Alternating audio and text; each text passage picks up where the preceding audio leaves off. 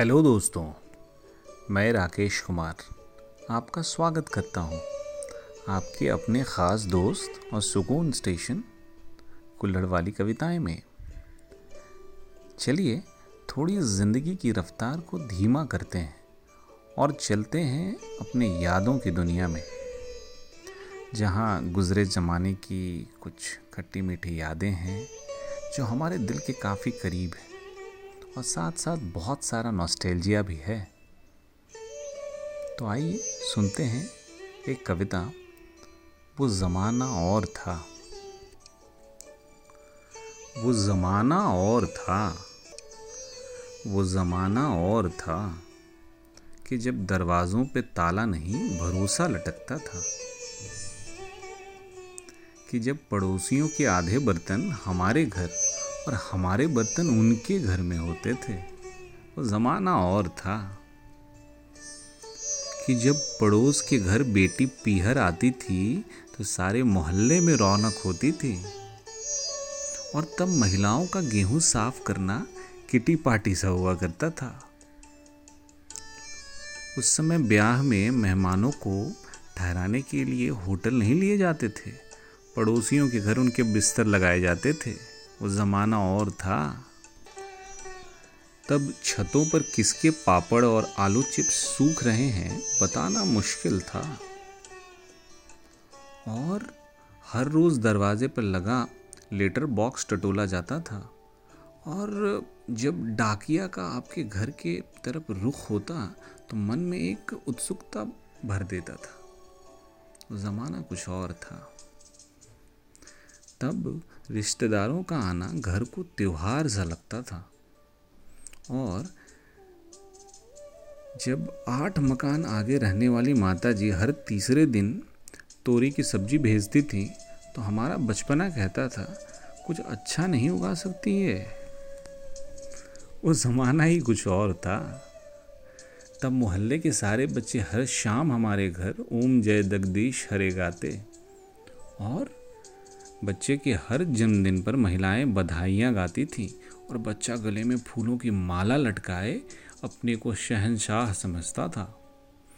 और तब बुआ और मामा जाते समय जबरन हमारे हाथों में पैसे पकड़ाते थे और बड़े आपस में मना करने और देने की बहस में एक दूसरे को अपनी सौगंध दिया करते थे। वो ज़माना ही कुछ और था।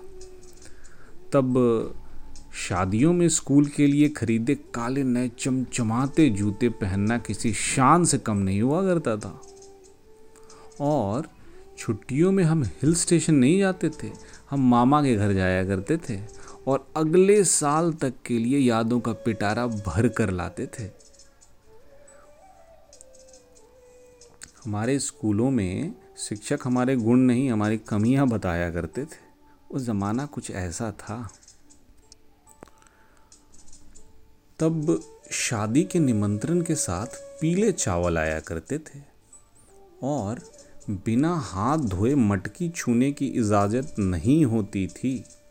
वो ज़माना कुछ ऐसा था और तब गर्मी की गर्मी की शामों को छत पर छिड़काव करना ज़रूरी हुआ करता था और और सर्दियों की गुनगुनी धूप में स्वेटर बुने जाते थे और हर सलाई पर नया किस्सा सुनाया जाता था।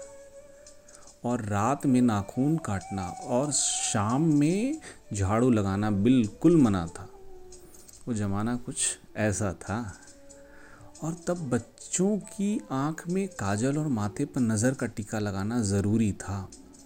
और रातों को दादी नानी की कहानियाँ हुआ करती थी। और तब कज़िन नहीं हुआ करते थे, सब भाई बहन हुआ करते थे। वो ज़माना कुछ ऐसा था। उन दिनों डीजे नहीं थे, ढोलक पर थाप लगा करती थी। और तब गले सुरीले होना ज़रूरी नहीं था। दिल खोल कर बन्ने बन्नी गाए जाते थे। और शादी में एक दिन का महिला संगीत नहीं होता था। आठ, दस दिन तक गीत गाए जाते थे। वो ज़माना कुछ ऐसा था। तब बिना एसी का रेल का लंबा सफ़र पूड़ी, आलू और अचार के साथ बेहद सुहाना लगता था। कुछ ऐसा ज़माना था वो। और जब चंद खट्टे बेरों के स्वाद के आगे कटीली झाड़ियों की चुभन भूल जाया करते थे हम। कुछ ऐसा था वो ज़माना। तब सबके घर अपने लगते थे। बिना घंटी बजाए बेतकल्लुफी से किसी भी पड़ोसी के घर घुस जाया करते थे। वो ज़माना कुछ ऐसा था। तब पेड़ों की शाखें हमारा बोझ उठाने को बेचैन हुआ करती थी। तब गिल्ली डंडा और कंचे दोस्ती की पुल हुआ करते थे। वो ज़माना कुछ ऐसा था। जब हम डॉक्टर को दिखाने नहीं जाते थे, डॉक्टर साहब हमारे यहाँ आते थे और डॉक्टर साहब का बैग उठाकर उन्हें छोड़कर आना तहजीब हुआ करती थी। उन दिनों इमली और कैरी खट्टी नहीं, मीठी लगा करती थी। वो ज़माना और था। तब बड़े भाई बहनों के छोटे हुए कपड़े ख़जाने लगते थे। और तब लू भरी दोपहरी में नंगे पाँव गलियाँ नाप दिया करते थे हम। और तो और कुल्फ़ी वाले की घंटी पर मीलों की दौड़ मंजूर थी। वो कुछ ऐसा ज़माना था। और तब मोबाइल नहीं हुआ करते थे। तब धर्मयुग, साप्ताहिक हिंदुस्तान, सरिता और कादम्बनी के दिन थे। उन दिनों टीवी नहीं प्रेमचंद के उपन्यास ही हमारी कहानियाँ थीं। वो ज़माना कुछ ऐसा था और मुल्तानी मिट्टी से बालों को रेशमी बनाया जाता था। तब दस पैसे की चूरन की गोलियाँ ज़िंदगी में नया जायका घोल दिया करती थी।